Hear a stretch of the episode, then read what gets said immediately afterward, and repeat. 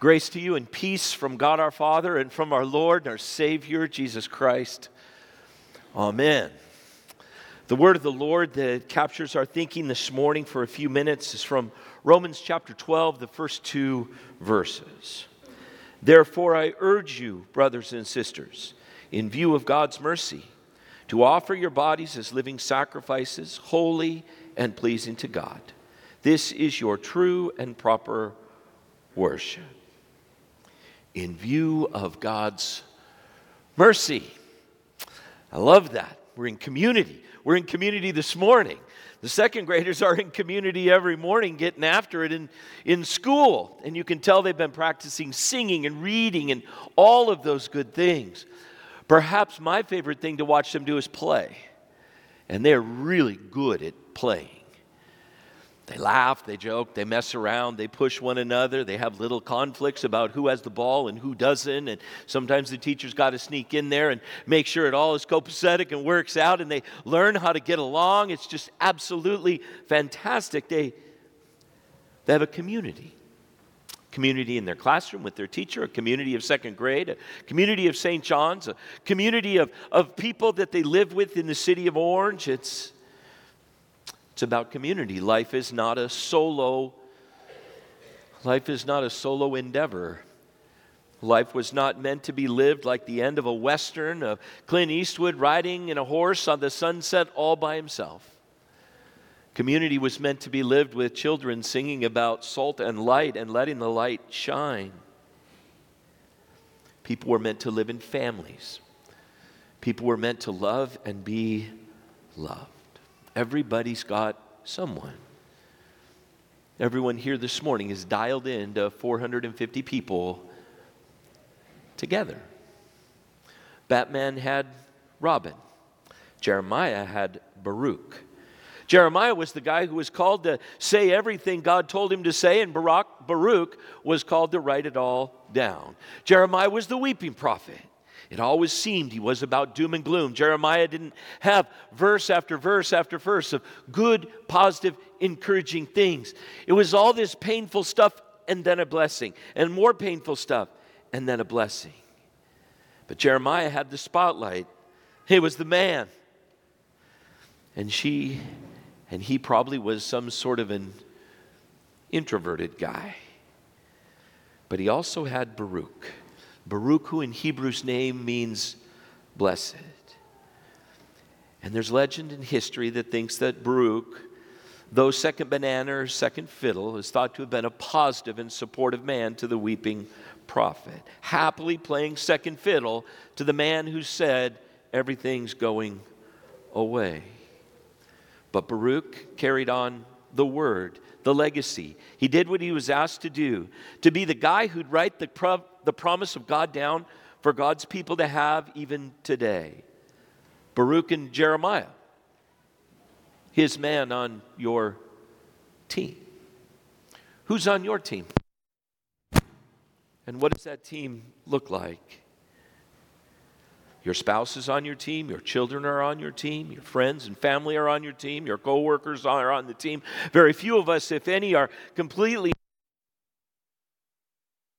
on your team, you can, you can envision that person. This morning, as a part of a church, you're a part of a good size. Weeks ago, I went to worship in Appleton, Wisconsin, and I went up to Green and it wasn't nearly as frustrating as this microphone popping in and out as the Packers put it on the Bears. The community was wild. There was six hours of tailgating, six hours of bratwurst and sauerkraut, of green and gold, of people laughing and messing around and taunting the Bears fans. It was absolutely fantastic. And then you go into the community of the you go into the community of the of the stadium in Lambeau Field, and people insane. We stood for three hours watching the game and left with joy and exhaustion. Just a marvelous piece of community. God pulls people together in community. From Adam and Eve to Jeremiah and Baruch, the 12 disciples that our young reader read about this morning, you and me, God works in community. And so that piece of scripture from Romans chapter 12 becomes something to think about for, for just a bit. Paul writes, in view of God's mercy. God's mercy is that peace. Thank you so much. now I can go for another half hour, right? The clock starts over with the new microphone.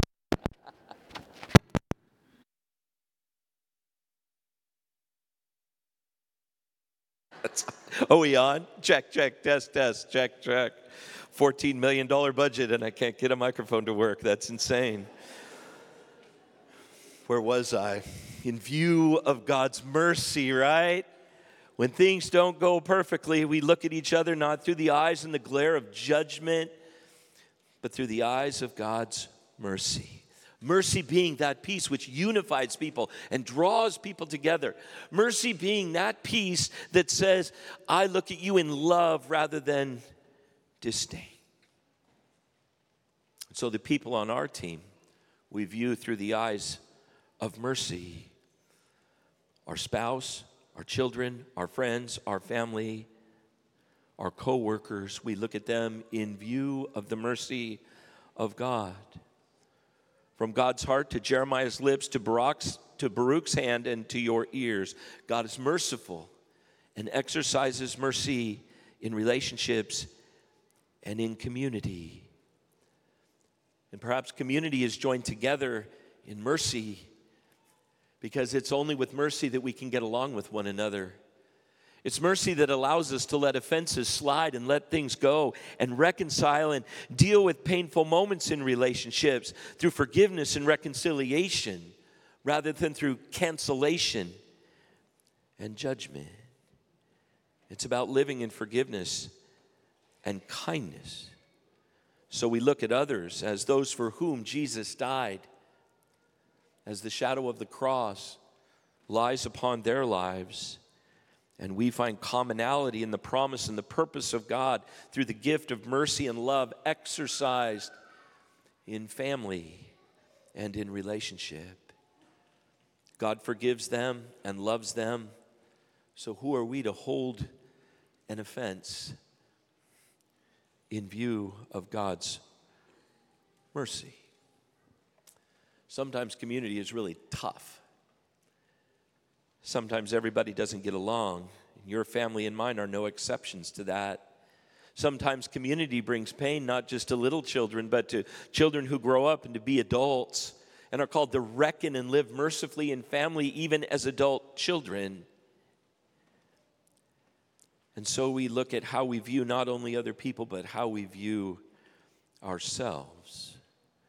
For the shadow of the cross of Jesus Christ falls upon you, upon your life. God forgives your offenses, and His mercy for you is rich and deep. And His mercy colors how you see yourself in view of God's mercy. God is merciful and loves you. And that makes all the difference in how we see ourselves. In the time of black and white TV, I grew up in a family long, long time ago, in the 60s and the 70s. And we thought our parents were ridiculous and crazy, much like your children think you are today as well. When I'd get into it with my brother and my little sister, my father and mother would say, You guys go figure it out. And we didn't know what the heck they were talking about and say, You guys go out in the backyard and you figure it out. It's just easy to figure out. I'll bring the bat and Andy will bring the club and we'll beat the tar out of one another until someone calls uncle or gives up. My parents would say, You need to figure it out, you need to get along. And rather than accelerate the feelings and the behaviors, it would immediately put them to an end. And then we would have to figure out ourselves how to love and care for one another, how to view one another as brother and sister in the Klinkenberg house. And we thought our parents were crazy. But when we raised our children, my sister and brother and myself, we did the same thing. You need to learn to get along. And it starts with viewing one another through the lens of the mercy of God. Here's some help for dealing with people and looking through the eyes of mercy. Four little pieces to think about as you get along, as you exercise the mercy of God in your homes and families, and as you encounter tough and difficult people. First piece, find common ground. Find out what you, which you have in common. Find out why you're together. For family, it may be that the only thing you have in common is your name. But in other relationships, your work, your faith, friendship, find the common ground and work on it. Dwell on those things you hold in common and tell yourself if there's one step forward, it's the commonality that we have. Find common ground and then celebrate those differences. Jeremiah was a talker, Baruch was a writer. I'm an extrovert, my wife is an introvert. I'm a feeler, my colleague is a thinker. You may be a feeler, you may be a thinker, you may be a talker, you may be a writer, but celebrate the differences you have with the people around you and figure out ways to appreciate the ways people are different and the way God expands your ability to get along with His person on your team.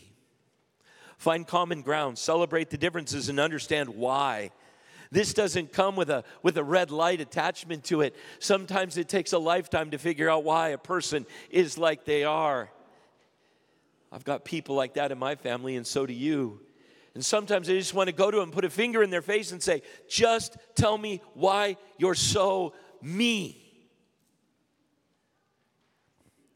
Understand why. Why is the person the way they are? What happened to them? Very seldom that is relieved in 10 seconds or less. But as we find common ground and find ways to celebrate the differences, by patient observation, we learn and figure out what makes that individual tick. And then time gives you time to be gracious and merciful and kind. And finally, understand your role in that relationship. What is your thing? When they look at you, what do they see? If they were to be thinking about you the way you're thinking about them, what would they say? And sometimes we can change our attitude and our thinking, in the words of my father, to learn to get along. I'm reminded that every beautiful sculpture starts with a big old piece of marble or granite.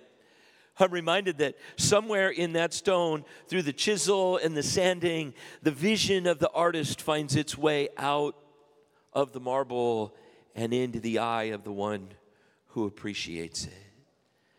I'm reminded that we live in community and that community is not always easy, and that God uses difficult people, difficult times and moments of conflict to mold and shape us. And in each piece of marble is a beautiful sculpture waiting to come out. In each moment, in each opportunity to view one another with the grace of God and the love of Jesus. Those are the tools that God uses in community to make beautiful works of art his man on your team. Beautiful pieces of art. In the name of Jesus, amen.